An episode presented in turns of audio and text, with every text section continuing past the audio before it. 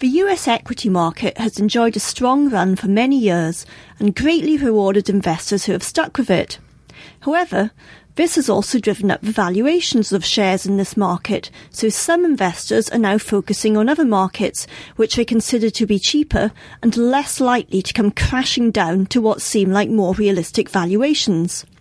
But others are sticking with the US, including today's guest James Thompson, manager of Rathbone Global Opportunities Fund, which has around 58% of its assets invested in US listed companies. James, Rathbone Global Opportunities, as the name implies, is a global equities fund with a wide choice of potential investments and is not compelled to focus on any one particular region. So why have you invested nearly 60% of its assets in the US? Because that's where you find the incredible innovation, differentiation, and growth. Because that's where the money is. Uh, you can't find another Amazon, Adobe, PayPal, Visa, or MasterCard outside of the United States. These are world leading, world beating companies. But my geographic weightings aren't rigid. Uh, five years ago, I had 35% in the US. It really is my stock picking, finding great companies, is what drives my geographic allocation.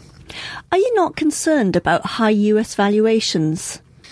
That's exactly what people said to me about Amazon five years and 500% ago. The dirty little secret uh, is that valuation is a terrible predictor of stock market performance. It doesn't mean ignore, uh, but use in moderation. I am concerned about deteriorating economic growth in the U.S., potentially some leading indicators rolling over, which would lead to more stormy conditions uh, in global stock markets. So, which kind of US companies do you currently find attractive?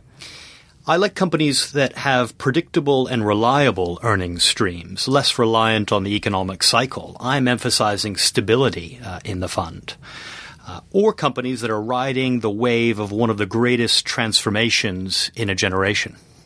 What would be some examples of um, portfolio holdings?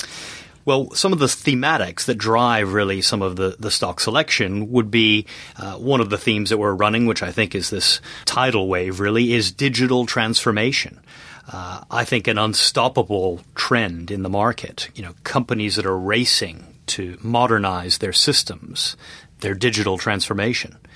Uh, to improve their IT operational efficiency, improve customer experience, introduce new products or services faster, or make life better for their employees. Uh, one company that I own, which is a key beneficiary of this trend, told me recently that demand is better than ever uh, as companies race to embrace their digital transformation.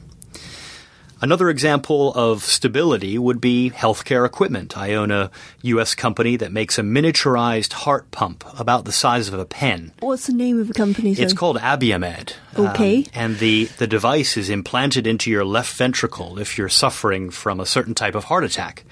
Uh, and it improves survival rates from about 50 to 80 percent. So my advice would be if you're going to have a heart attack, try and have it in the US. Okay.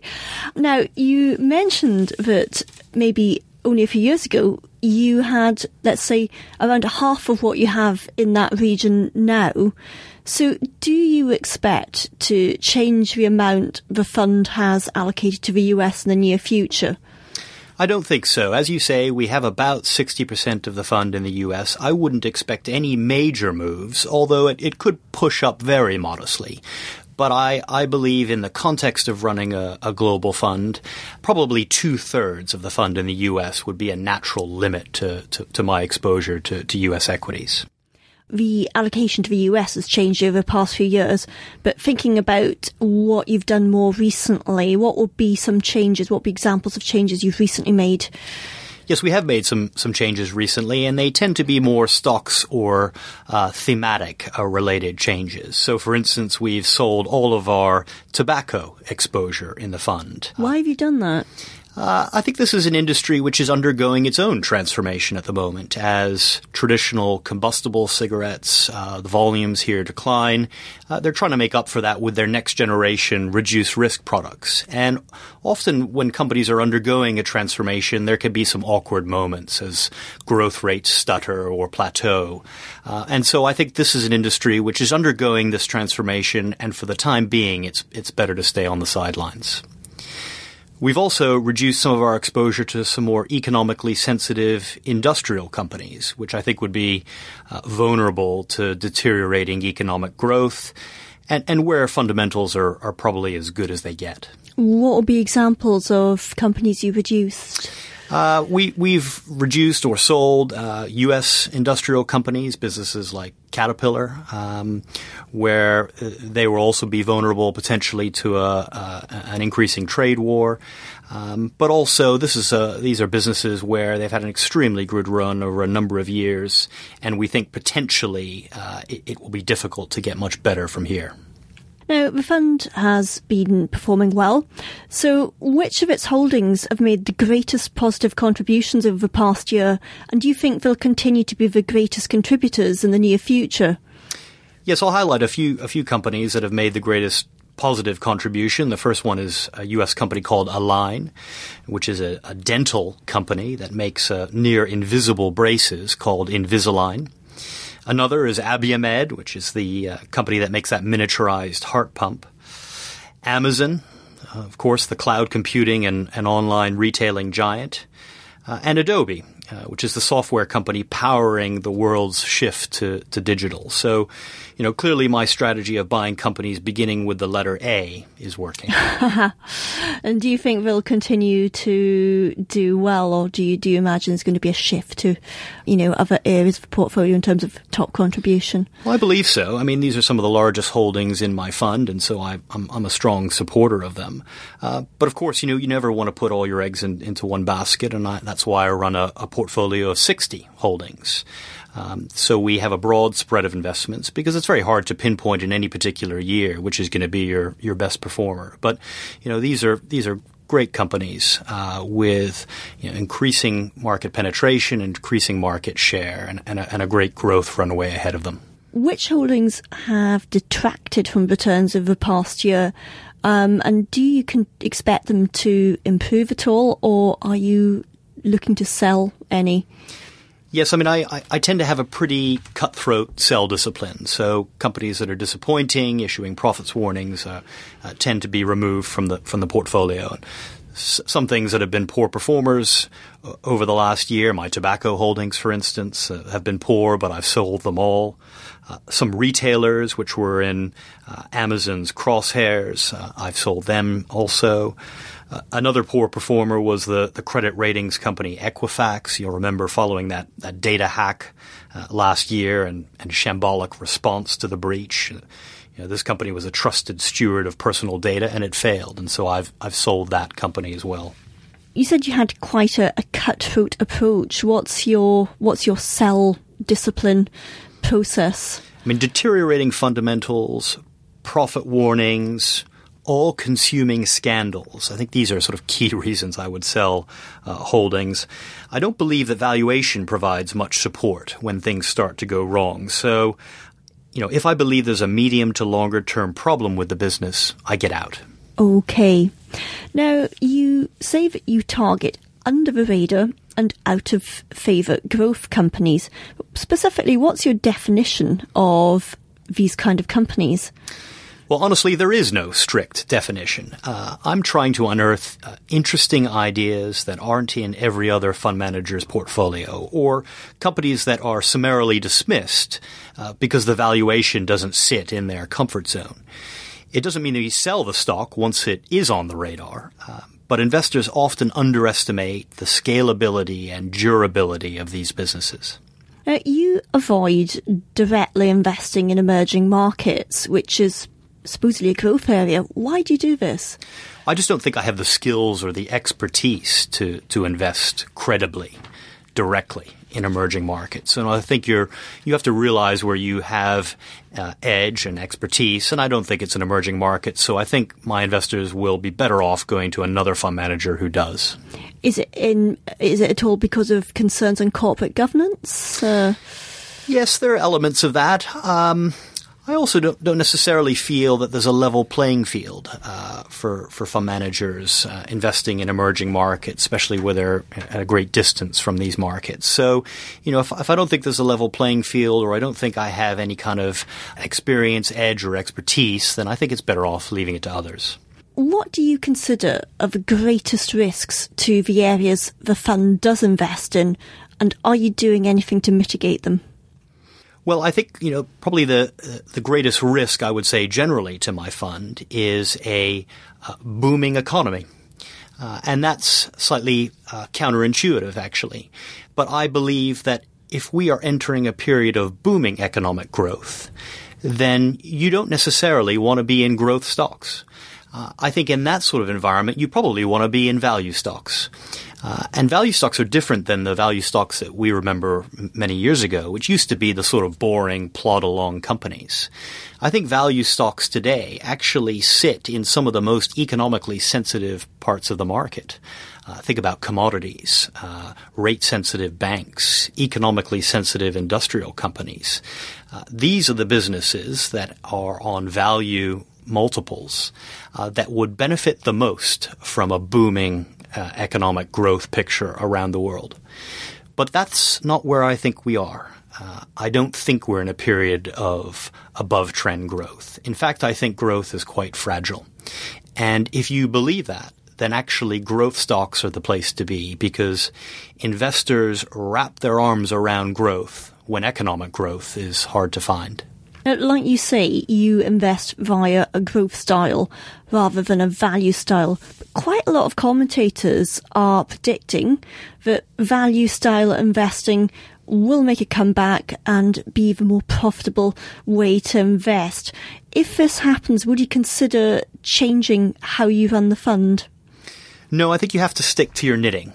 Uh, it, it, may not be the right fund for everyone. Uh, and there will be moments uh, when you ask yourself, you know, how could Thompson be so stupid? Uh, but I think I will you know, deliver in the longer term. Uh, over the last 15 years, I've delivered on average a 13% return uh, per annum, 17% so far in, in 2018. but it's not consistent and not often pretty. Okay. Now, you actually hold some defensive companies that are less economically sensitive but have slower growth prospects. Why do you do this? And what percentage of the fund is currently in these kinds of companies? Well, about 25% of the fund are in these what I call sort of weatherproof, uh, defensive uh, growth businesses. And it's a range between 15 and 25%, but I'm at the top end of that, uh, reflecting my nervousness uh, about the business cycle. I have them because uh, I messed up so badly in 2008 by not having them. Uh, Pre 2008, you know, this portfolio was was too adrenaline filled. Frankly, uh, not enough balance and diversity. Uh, and I need a part of the portfolio to be less economically sensitive to to provide a, a, a buffer during more difficult times. Is there a risk that these might be a drag on potential growth at times? Yes, I think they are. Uh, but that's almost precisely while they're there. There are other parts of the portfolio that uh, are the more traditional heartland of a, of a growth investor. Technology, for instance, which makes up about also 25% of the fund. And so that area is, is pushing along very nicely. Um, but they're there as, as, almost an insurance policy, as in a buffer for, for more difficult uh, times in the economic cycle. And you like businesses where there isn't that direct link uh, between their growth rate and the economic growth rate. Okay. Now, what would be examples of some of these defensive companies? Examples would be in healthcare, uh, food, uh, beverage, uh, staple services. I own uh, care homes, uh, pest control businesses, medical devices, companies that make ovens, uh, companies that make seasonings, spices, and sauces. So, you know, unless you like your food cold and bland, you need me. Specifically, what companies? You know, could you name one or two?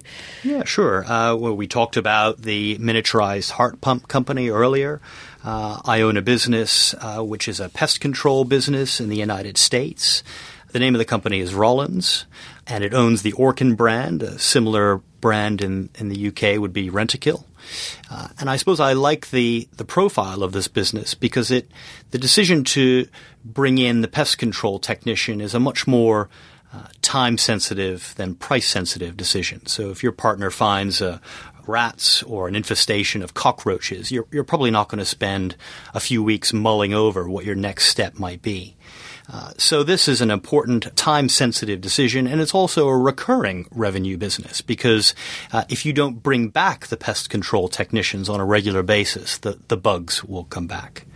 Uh, so I think that's a good example of the, the kind of defensive, reliable earnings stream that I'm looking for in that in that part of the portfolio. Now you mentioned earlier you were concerned about the economic situation in the United States. Let's say if it does deteriorate, or perhaps if um, you know the economic market conditions deteriorate more widely, will you increase your allocation to these kinds of defensive companies? Well, I'm already there. Um, I've, I've already increased that weighting. I've tilted the portfolio really over the last year towards those weatherproof, uh, reliable growth businesses. Um, it doesn't mean I'm selling my areas in technology and traditional growth areas, but I have tilted the portfolio towards those more reliable businesses that will provide a bit of a buffer. Thank you, James. A really interesting update on Rathbone Global Opportunities Fund.